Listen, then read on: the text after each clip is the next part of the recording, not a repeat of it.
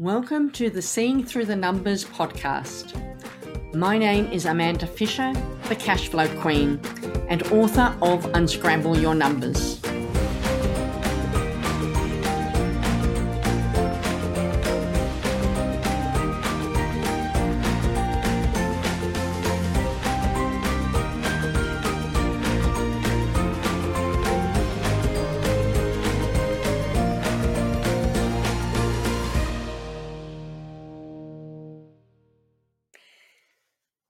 Hello and welcome. Today I want to talk about why management reporting, monthly reporting, is essential for success. And I believe that, you know, there is that old saying, what you measure, you can manage. And some people deride that. And some people talk about it's not about managing and measurement. But for me, it's in understanding those numbers it's using those numbers to make better decisions. And that's the key to regular reporting. It's having that knowledge. You can make business decisions based on your gut instinct. You can make business decisions, bleh, decisions, business decisions based on the money in your bank account. I had one client once in the past who that's how he kept track of the business. As long as he had a certain balance in his bank account, he knew he was fine. And he was, but he could have been so much better if he did more. And that was the that was the challenge that I had that he could have done so much more if he'd made time to understand his numbers more was a very successful business. Sure, it still is. It's been handed down to the son now. I'm not quite sure how it's operating. Don't know. But I, that just always kind of sat in my mind as to he's missing out. He never really knew how well he was operating. And he probably could have saved some money, he could have made some more profit if he'd focused more. But he was one of the lucky ones because his business was profitable, was successful. And so, in some ways, he got away with only looking at the money in his bank account and his kind of head bookkeeping. But for most people, that's not the case. And for most people, having those numbers to look at and being able to use those numbers to make decisions, that's where the key is.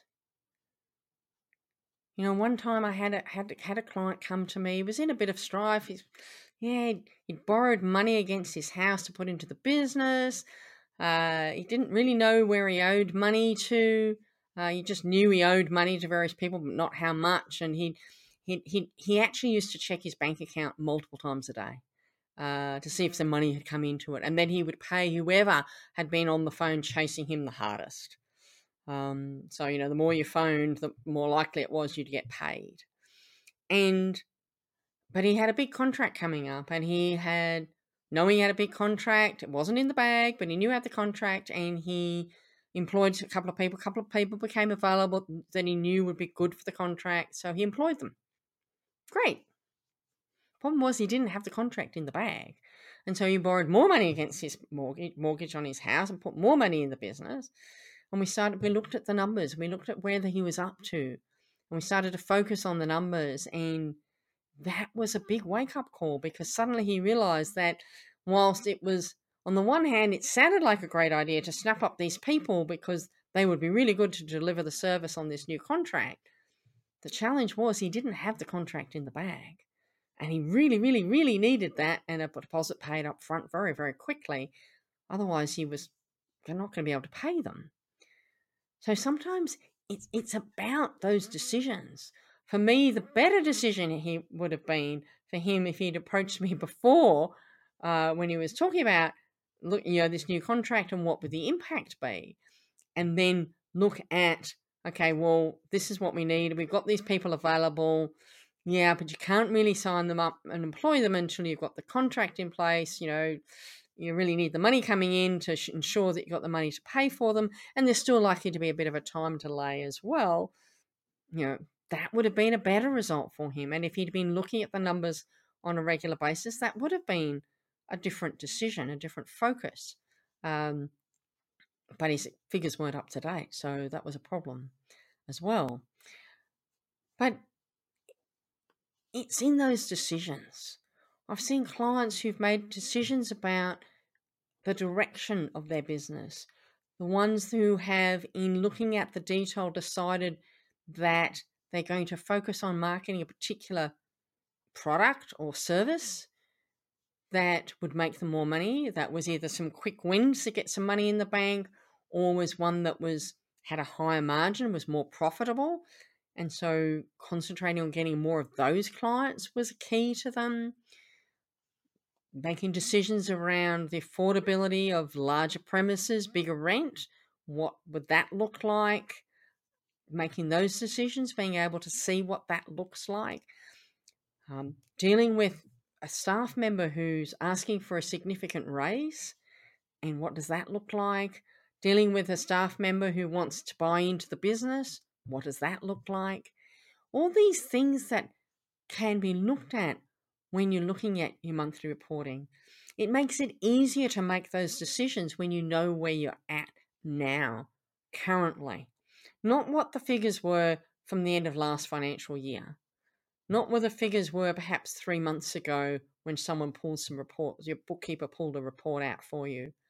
No, it's knowing what your numbers are every month as you go because you can make those decisions to change something. Might be a little tweak, a little change, it'll make a big impact. Might even be in the rostering of your team or identifying that you've got too many people on at a certain time frame and that you need more people at a different time frame and changing that rostering around by seeing what's happening. It's in the detail. That's where the value is. And you don't see that if you're just looking at the overall how am I going? What's my bottom line? You know, what's the profit? Is there money in the bank? You know, how much money is owing to me? Part of that also in looking at those reports regularly is really chasing up and following up on any of your outstanding invoices. If you've invoiced for your product or service and your client or customer hasn't paid you, you know, you're not your their banker. They need to pay the bill and they need to pay it within your payment terms. And if not, then you need to be chasing them up. And that should be something that's done on a regular basis, like every day, every week.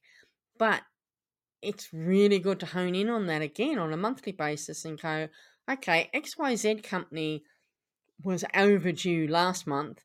They're still overdue this month. Okay, now we need to make a decision. Are we going to put it in the hands of a debt collector? Are we going to put it in the hands of a solicitor? Are we going to take legal action? Are we going to you know, put a claim in in the in the courts. What are we going to do?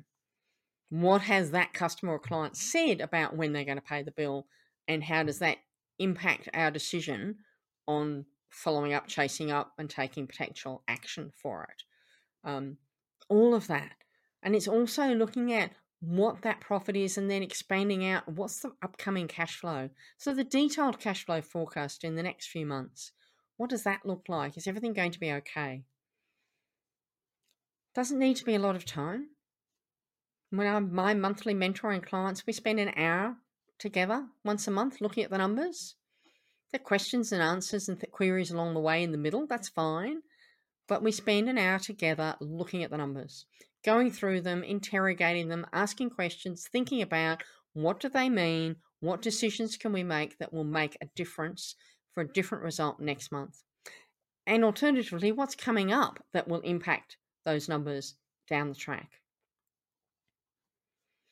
Part of that's making sure you've got your systems in place, that your data's up to date all the time, that you've got a reporting process in place, learning what those numbers mean, learning how to interpret them.